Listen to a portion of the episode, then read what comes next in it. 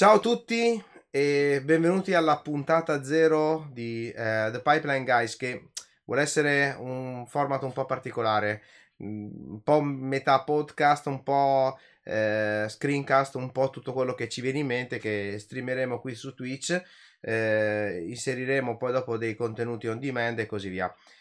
E io sono Lino Telera e sono qui con eh, Manuel Copotelli. Ciao, ciao a tutti. E, ehm, di, di, cosa parliamo? Qual è un po' il nostro format? diciamo che non c'è niente di preciso scritto sulla pietra. Quello che ci proponiamo è di avere una cadenza re- regolare di 15 giorni eh, con appuntamenti informati vari, sia live stream su, su Twitch per chi è più temerario e ha la passione di seguire live e di non perdersi neanche un bit, e poi riportato eh, in formato solo audio su podcast per chi è un po' più tra- tranquillo, preferisce tenerselo nelle cuffie eh, mentre fa altro, insomma, per, per avercelo on demand. Come strutturiamo Lino, le nostre puntate? Sì. Vogliamo chiamarle così? Chiamiamole puntate. Una mezz'oretta. Allora, innanzitutto il format per adesso in italiano. Um, for English people, uh, please stay tuned. Uh, probably we make some um, event in, uh, in English language, of course. E diciamo che per questo motivo mh, mm, andremo molto molto a braccio e avremo anche degli ospiti, eh, speriamo il più presto possibile, eh, sia italiani che internazionali e soprattutto parleremo molto, ehm, introduciamo un po' quelle che sono le news, i contenuti un po' più hot di, di quest'ultimo periodo, sempre nell'ambito cloud, DevOps, automation, eh, Kubernetes, eh, insomma tutta quella roba là, mettiamola così. Eh, e anche perché no, un po' dal mondo delle infrastrutture, a partire proprio da diciamo da quello che è il low level, quindi dalla parte network, storage, computing, per poi dopo arrivare finalmente alle dinamiche applicative e con consigli, trucchi e anche un po' tutto quello che riguarda ehm, proprio un po' il mondo hands-on sulle tecnologie. Quindi mh, mm, quello che viene fuori da questo format è, eh, sono solo cose che vengono fuori dalla nostra esperienza. Quindi non troverete mai discorsi ai massimi sistemi, ma sempre roba che noi abbiamo testato e collaudato per voi. Quindi tutto questo è diciamo quello che abbiamo da, da offrirvi in, in, questo canale. E direi che, mh, mm, vabbè, una cosa importante, dimenticavo, siamo indipendenti, non, mh, qui ci presentiamo semplicemente come Lino Telera e Manuel Coppotelli. Eh, abbiamo, eh, non, non, abbiamo, quindi non, non, non, siamo vendor di nessuna tecnologia, ma siamo eh, semplicemente due appassionati di tecnologia e quindi tutti i commenti e anche un po' tutte quelle ehm, eh, considerazioni che faremo sulla tecnologia saranno del tutto indipendenti, quindi non troverete eh, nessuna relazione che abbiamo con particolari vendor, anche se vedete la maglietta VMware mettiamola così, eh, sono nei gruppi influencer VMware, quindi per questo motivo eh, direi che è solo um, un gadget che avevo preso a uno dei miei VMware. Una cosa molto importante, parteciperemo molto degli eventi, quindi questo eh, format speriamo ehm, di poter eh, a seguito delle partecipazioni agli eventi in presenza di poterlo anche replicare un po' on the road per fare anche non so qualche intervista eh, strada facendo e eh, una cosa molto, molto importante, ehm, ripeto, come format vuole essere molto molto libero, quindi ehm, la presenza degli ospiti, sì, potremmo avere anche ospiti vendor, però diciamo che tutti i commenti, tutte le domande che faremo saranno del tutto indipendenti. E direi che a questo punto possiamo partire già con un po' quelle che sono le news eh, che abbiamo eh, un po' raccolto nel 2021. Certo, eh, suona strano partire con la puntata zero. Manuel, tu cosa ne pensi? Partiamo con la puntata zero a fine anno, cioè proprio siamo partiti completamente, eh, come dire, fuori dagli schemi. Vabbè, ma io ti dico che se ti occupi di queste cose qui, se fai un po' il nostro lavoro, sei un po' un sistemista, devi essere un po' fuori dagli schemi. Eh, questo è il nostro stile e ci, ci piace essere così. Assolutamente. Dagli schemi come viene. E quindi niente, partiamo ehm, un Partiamo po'. con la prima rubrica. Sì. Con, con la prima parte che è news, giusto? Vai News con le... Di, di quello che è successo. Esatto. Esattamente, quindi eh, io direi a questo punto, eh, vabbè, inizio io ehm, parlando un po' di tutto quello che c'è in programma, soprattutto non vi dimenticate che in questo momento eh, dalla, eh, dalla community VMware e soprattutto dai programmi vExpert di VMware ehm, eh, stanno organizzando questi 12 days of Kubernetes, cioè vuol dire 12 giorni di Kubernetes eh, nella quale molti eh, vExpert ehm, producono i loro contenuti eh, giorno per giorno sono degli interventi molto rapidi e molto, ve- molto veloci e, tro- e eh, trovate diciamo tutto questo eh, set di, ehm, di cioè questa raccolta uh, on demand di contenuti la potete trovare direttamente sul blog VMware slash vexpert eh, diciamo tra, prime, tra i primi post. Eh, fate eh, vi consiglio di darci comunque un'occhiata. Sono eh, diciamo interventi abbastanza rapidi e abbastanza veloci ma che di fatto vi mettono un po' ehm, nella, un po' nelle condizioni di capire eh, soprattutto per chi viene fuori dal mondo dei sistemi ma anche dal mondo delle infrastrutture quali sono gli approcci giusti quando entriamo eh, a lavorare nelle, con tecnologie come Kubernetes e quindi quando dobbiamo ehm, predisporre infrastrutture Kubernetes per poter accogliere poi le applicazioni quindi eh, diciamo come ehm, ultimo livello di providing nei confronti dei, dei team di sviluppo e dei team DevOps. Sì, allora per uh, gli amici che ci seguono live in diretta si trovano tutti i link di quello che diciamo in diretta mentre li, li proponiamo nella chat. Mentre per quelli che ci seguono nel, nel podcast in differita, nella descrizione del podcast, quindi sotto uh, della descrizione della, della, puntata trovano tutto il riepilogo di tutti i link di tutti gli argomenti trattati Bene. insomma. Sì, poi facciamo anche una raccolta un po' di tutti questi link, eh, giusto per, mh, come dire, eh, per rendere la cosa un po' più cliccabile, mettiamola così. E, ok, lato VMware, poi vabbè, mh, siamo comunque a chiusura dell'anno. Eh, vabbè, al di là delle novità che ci sono già state, quindi gli annunci di eh, Tanzo Kubernetes, eh, Tanzo Kubernetes eh, Community Edition, scusatemi, Tanzu Community Edition, piuttosto che eh, un po' tutto quello che riguarda il mondo di Tanzu Mission Control nella versione anche questa basic. Um, un po' di questi annunci, diciamo, stanno in qualche maniera un po' eh, cambiando o meglio migliorando un pochettino l'approccio di quello che è la parte infrastrutturale nei confronti eh, delle soluzioni eh, Kubernetes però targate VMware. Quindi diciamo stanno, stiamo facendo un passo, un passo in avanti. Non ci dimentichiamo che eh, lato ehm, eh, per quanto riguarda la partita Kubernetes, VMware propone essenzialmente, io mh, mm, le voglio classificare ancora così, due grandi soluzioni, il Tanzu ehm, eh, Tanzo for vSphere, quindi quello integrato in ambiente, in ambiente vSphere che sicuramente in fase di transizione è una soluzione altamente eh, consigliata. L'unica eh, particolarità è che per avere quelli che chiamano loro i vSphere pod dovete installare anche NSX, quindi dovete dare giusto un po' un, una leggera botta, la chiamiamo così, alla vostra infrastruttura vSphere.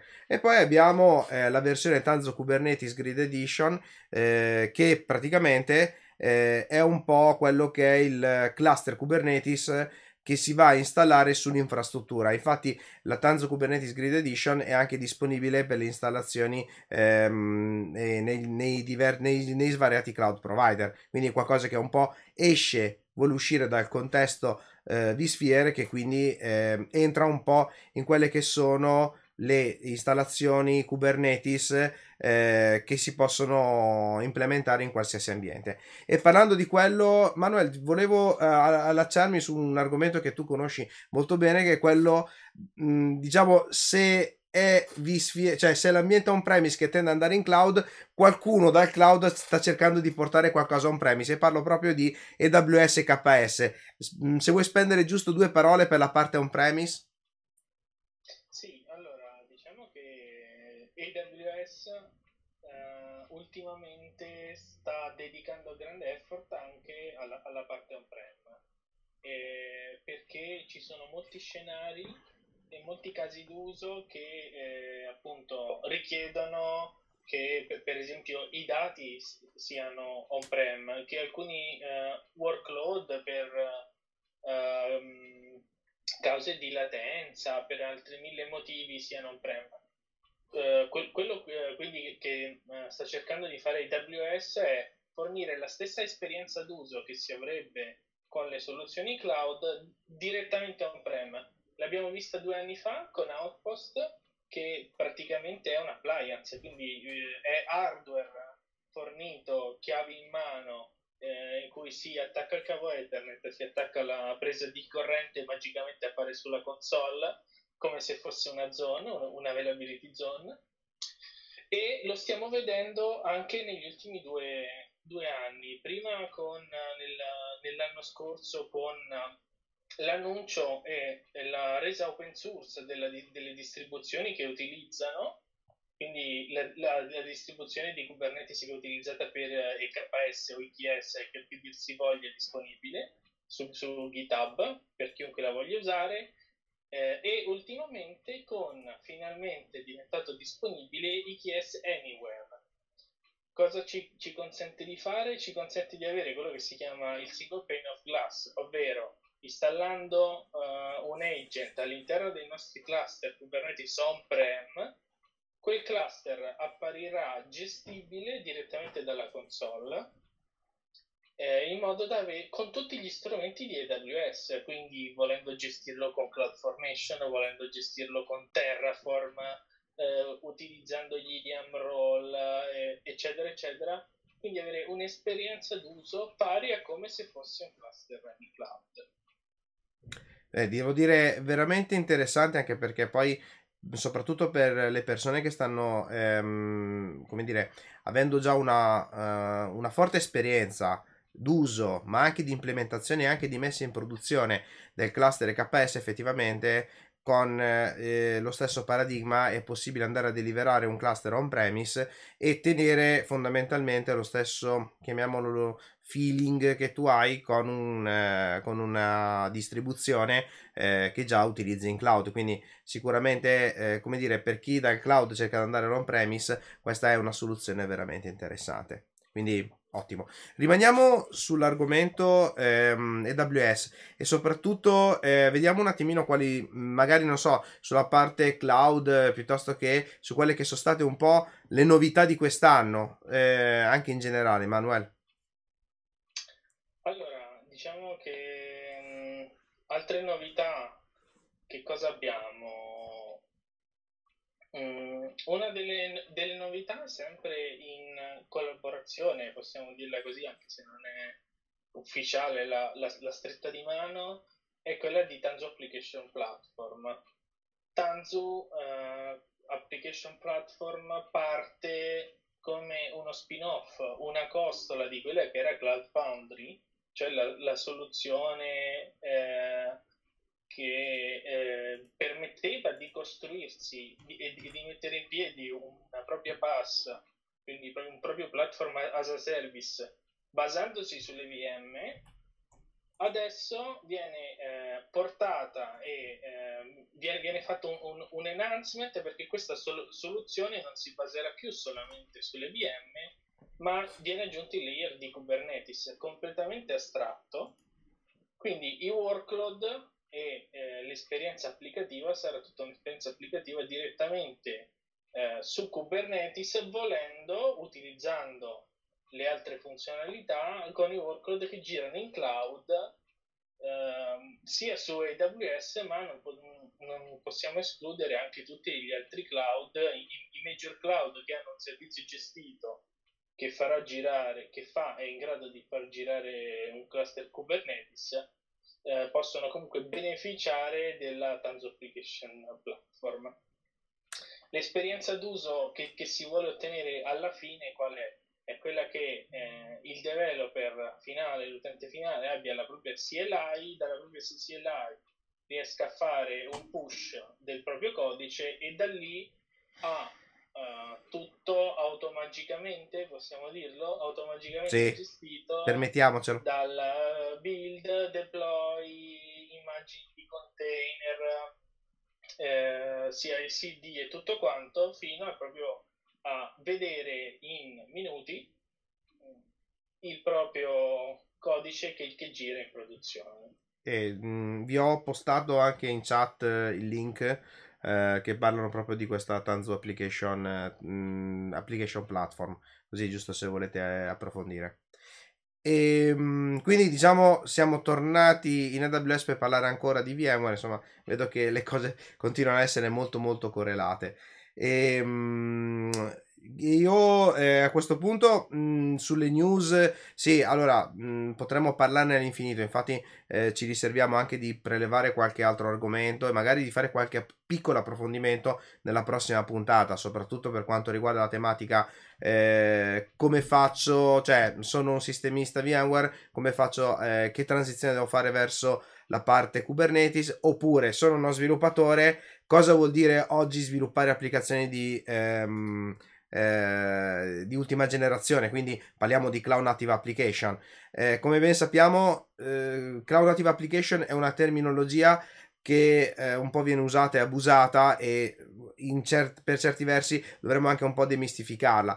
Però nello stesso tempo ehm, eh, penso che la strada, soprattutto per chi ha già sviluppato applicazioni, soprattutto per quelle cosiddette aziende brownfield, la strada per passare dall'applicazione tradizionale alla native application non sempre è una, sta- una, strada, come si dice, molto lineare. Spesso ci sono da ritoccare pezzi di codice, spesso c'è da andare a eh, cambiare anche un po' quella che è una cosa che c'entra veramente poco con la tecnologia, ma che di fatto eh, influenza poi dopo quelli che sono i tempi di delivery, che, so, che è l'organizzazione che c'è dietro a uno sviluppo in modalità clone native. È un'organizzazione che effettivamente ha eh, notevoli impatti. Forse eh, devo essere sincero, se dovessi mettere una percentuale eh, di quello che sono gli effort nel cambiamento dalle applicazioni tradizionali alle cloud native application, sicuramente metterei all'80% l'organizzazione e il 20% la tecnologia perché ahimè la tecnologia è veramente molto integrata e oggi andare a implementare un cluster Kubernetes piuttosto che una pipeline di CI/CD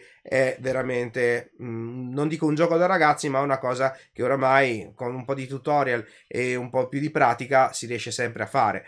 Quello che è, è anche a livello di codice andare a ristrutturare le cose ovviamente eh, vuol dire non aver commesso errori del passato come ho visto fare ancora in certi ambiti eh, applicativi, soprattutto nelle mie esperienze passate, sono state quelle di avere comunque applicazioni pensate monolitiche, ma che di fatto hanno tutto fuso all'interno del codice, cioè dobbiamo cominciare veramente a separare le cose e eh, lavorare veramente in modalità modulare se vogliamo eh, transitare senza troppi morti sul campo dalle applicazioni tradizionali alle cloud native. E l'altra cosa molto importante è eh, diciamo tutto quello che è eh, l'effort per andare a riorganizzare l'azienda perché sappiamo che eh, da che si facevano le cosiddette, cioè si lavora per le cosiddette big feature come si, lavora, come si lavorava a livello tradizionale, andare in un contesto di cloud native application vuol dire introdurre quella che sono le, eh, le CI/CD, quindi la, la continuous integration e la continuous delivery. E questo vuol dire si traduce in andare a sviluppare in maniera continua senza eh, creare big feature, ma cercando di spezzettare in eh, pezzi sempre più piccoli eh, la nostra, i nostri cambiamenti, la nostra applicazione. Mm, di fatto, quelli che sono i concetti eh, ehm, che avevamo utilizzato nel passato, che riguardano sostanzialmente la. Ehm, scusatemi, ma una, una cimice che sta volando qui. non so se si è visto nel video, però questo, questo per dirvi che eh, non, eh, non, non stiamo eh, recitando nulla, è tutto in presa diretta, e quindi eh, compresi anche i problemi tecnici a contorno. Comunque, stavo dicendo, quelle che sono le riorganizzazioni che, deve, che un'azienda deve fare, quindi che i team di sviluppo devono fare, sono veramente alte. E, ehm, sì, cioè, nel senso quello che a parte aver spoilerato tre quarti del nostro programma delle nostre scritte future eh, quello che molto spesso si vede so, soprattutto nei, negli ultimi anni eh, è considerare il DevOps come una risorsa come una persona come un ruolo no?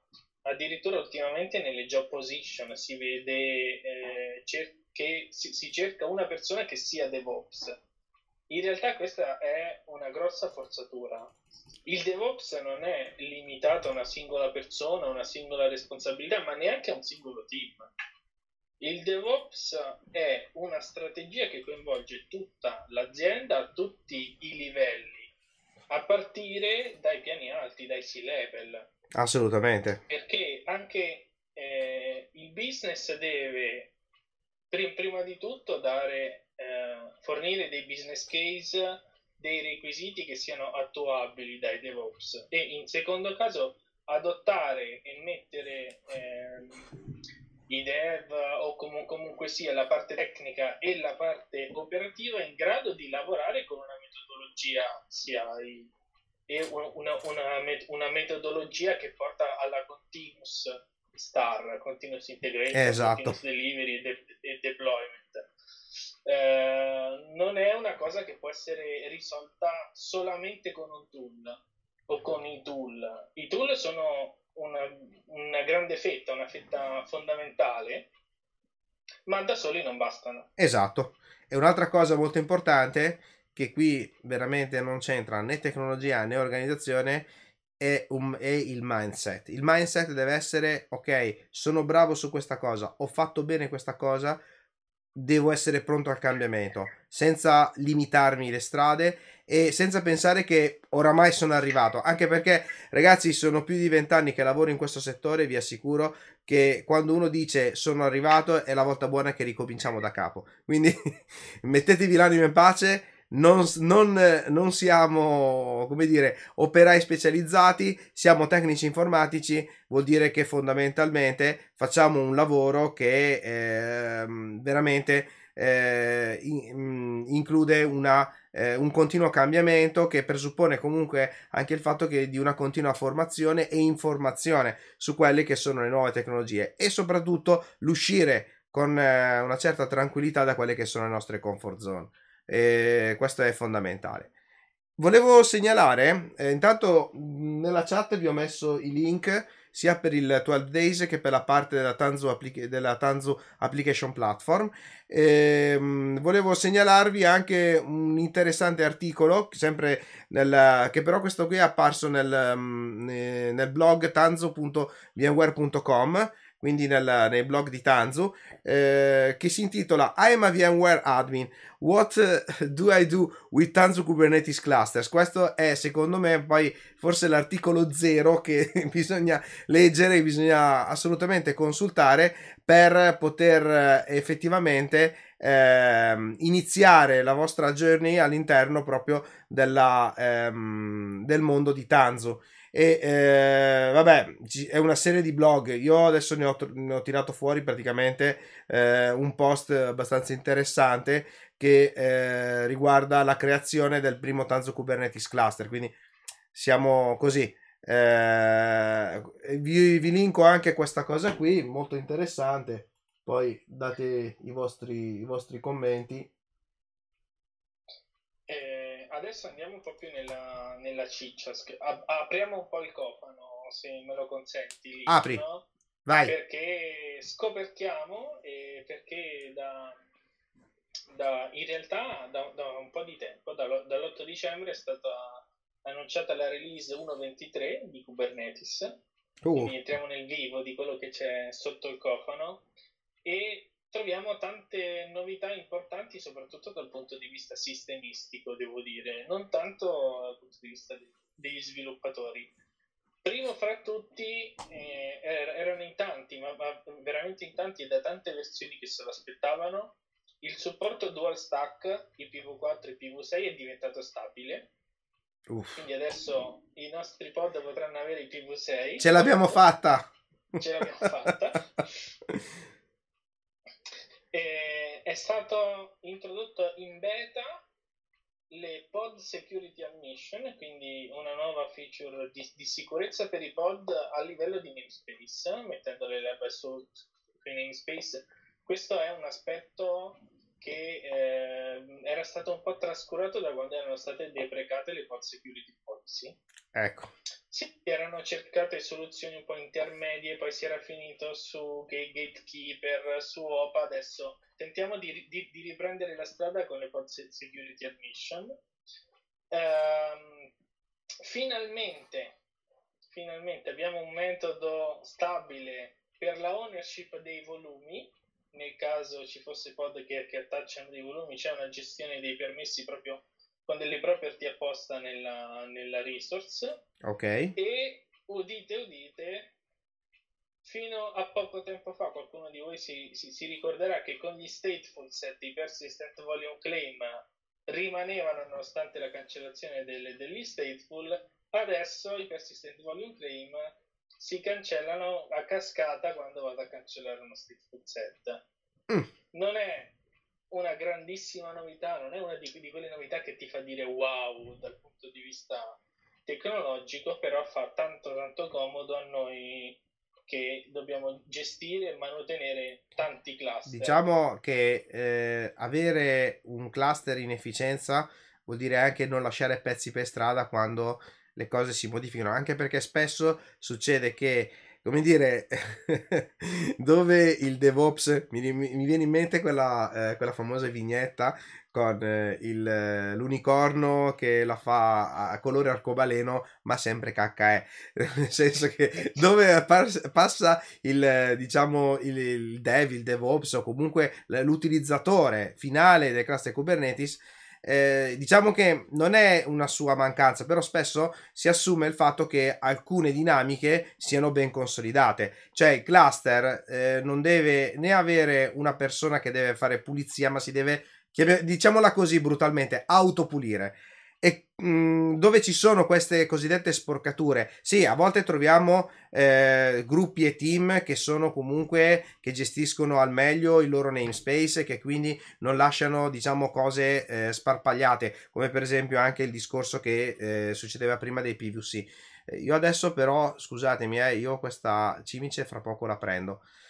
Scusatemi, no, ma di... no, no, pr- prometto che non faccio del male a nessun animale, l'accompagno solo a- alla finestra. No, scherzi a parte, eh, è ovvio che quello che, mh, par- di cui parliamo è un po' quello che è la gestione, la cura e la manutenzione del proprio namespace. Più automazioni ci sono in questo senso, più cose rispettano il paradigma anche di andare a ripulire quello che è, sono le situazioni inconsistenti e meglio è. Il cluster ha sicuramente molta più vita eh, il dev è contento, l'infrastructure man è contentissimo e quindi voglio dire pace a tutti.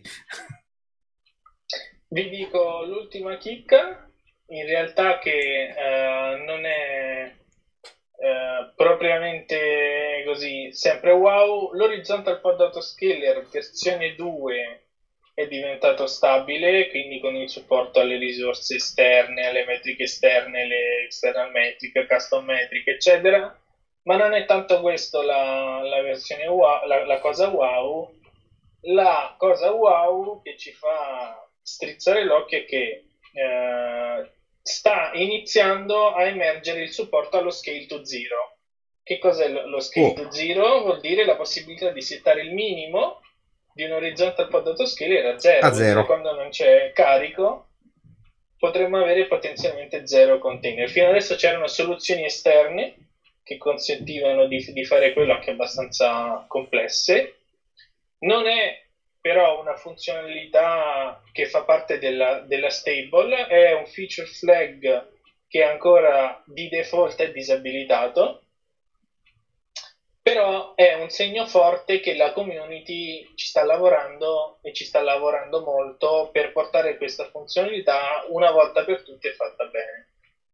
Quindi come chicca avete questa anticipazione magari nei vostri laboratori, nei vostri cluster potete andare ad abilitare questo feature flag e iniziare a testare lo scritto zero. No, ma soprattutto io pensavo anche quando eh, si parla di efficienza, anche perché eh, tutte le soluzioni che siano cloud pubblico o privato Comunque vada, oggi devono tener conto della variabile costo. La variabile costo sta in eh, quella che è la variabile di runtime alla fine dei, dei nostri workload. Più, quando il workload, perché può succedere che eh, molti workload alla fine hanno un'attività pressoché a zero, è inutile tenere e consumare risorse.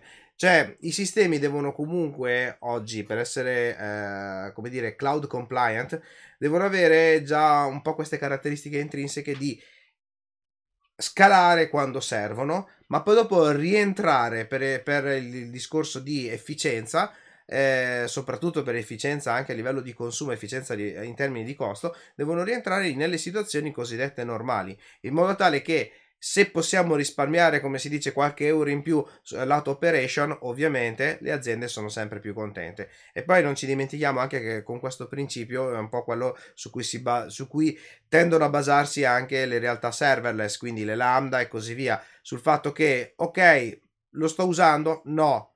Attività zero, perfetto, non paghi paghi al consumo e quindi eh, inserire un pricing model anche di questo tipo effettivamente aiuta a eh, dimensionare meglio anche dal punto di vista del costo e andare a ricalcolare meglio quelli che sono un po' le eh, diciamo il costo eh, operativo delle nostre applicazioni. Io vedo che sono 32 minuti che siamo live, direi che siamo in chiusura. Non ci siamo mai fissati eh, un tempo, non ce lo fisseremo mai, anche perché se la discussione è, come dire, ad alto livello, noi si va avanti a parlare. Eh, soprattutto quando avremo anche gli ospiti, perché mh, ovviamente sì, possiamo tenere la cosa entro i 30 minuti, però mh, comunque gestire eh, meglio la conversazione, però comunque se l'argomento, il topic è interessante, non vedo perché tagliare. Ehm, lascio con i commenti e gli argomenti dalla chat. Assolutamente. E eh, vi lascio. Sentitevi sempre liberi di commentare e esatto. di lasciare il vostro insomma, punto di vista o domande nella, nella chat e la riprendiamo nella discussione. Esatto, se avete anche suggerimenti, format o volete partecipare a The Pipeline Guys, non fatevi problemi, eh, scrivete in chat volevo lasciare giusto con due piccoli topic eh, lato community. Allora, soprattutto per chi eh, segue i momenti eh, tecnologici ad altissimo livello, nei, soprattutto in quelli che sono i tavoli influencer, è una delle, secondo me, delle community influencer più importanti a livello internazionale, almeno secondo la mia eh, il mio punto di vista è eh, il Tech Field Day. E ehm, si è svolta proprio in questi giorni ehm, il Network Field Day ehm, con l'argomento Service Provider, è stato molto molto interessante, eh, trovate tutto, tutti i video anche on demand direttamente su techfieldday.com e eh, c'è in programma per gennaio il Network Field Day, ma non vi perdete, soprattutto per quella che è eh, la nostra audience, mettiamola così,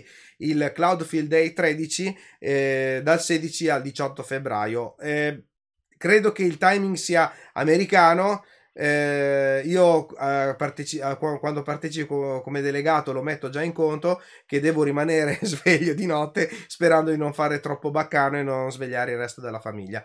Comunque, eh, per quelli che potrebbe essere anche più o meno un'occasione perché durante il giorno lavoriamo e durante la sera ci andiamo un po' a rilassare con questi argomenti ad altissimo livello. Tra, eh, oltretutto vi aggiungo che tra le aziende che presenteranno al Cloud Field Day 13 al momento abbiamo Fortinet, abbiamo Custom by Vim, Custom è una tecnologia molto interessante per il backup, soprattutto cioè per il backup in ambito Kubernetes, abbiamo NetApp, Pure Storage e poi TBD vedremo che cosa arriva, però eh, tenetevi sintonizzati su questo canale.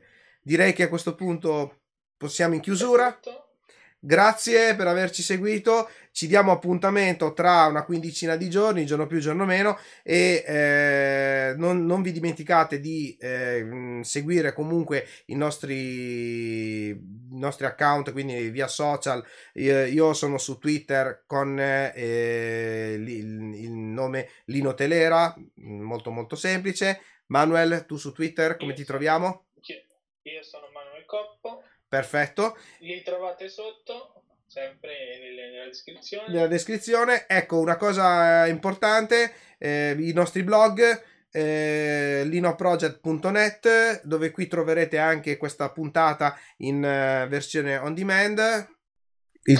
e man- manuelcoppotelli.me .mi eh, nel quale troverete sempre la descrizione di questa puntata e altre news e recensioni sempre dal mondo Kubernetes barra cloud. Perfetto, quindi ci eh, rivediamo la prossima volta e mh, mm, cercheremo di darvi qualche anticipazione su chi sarà il nostro primo guest eh, di, questo, di, di questa serie. Quindi grazie a tutti per averci seguito, ciao, buona serata.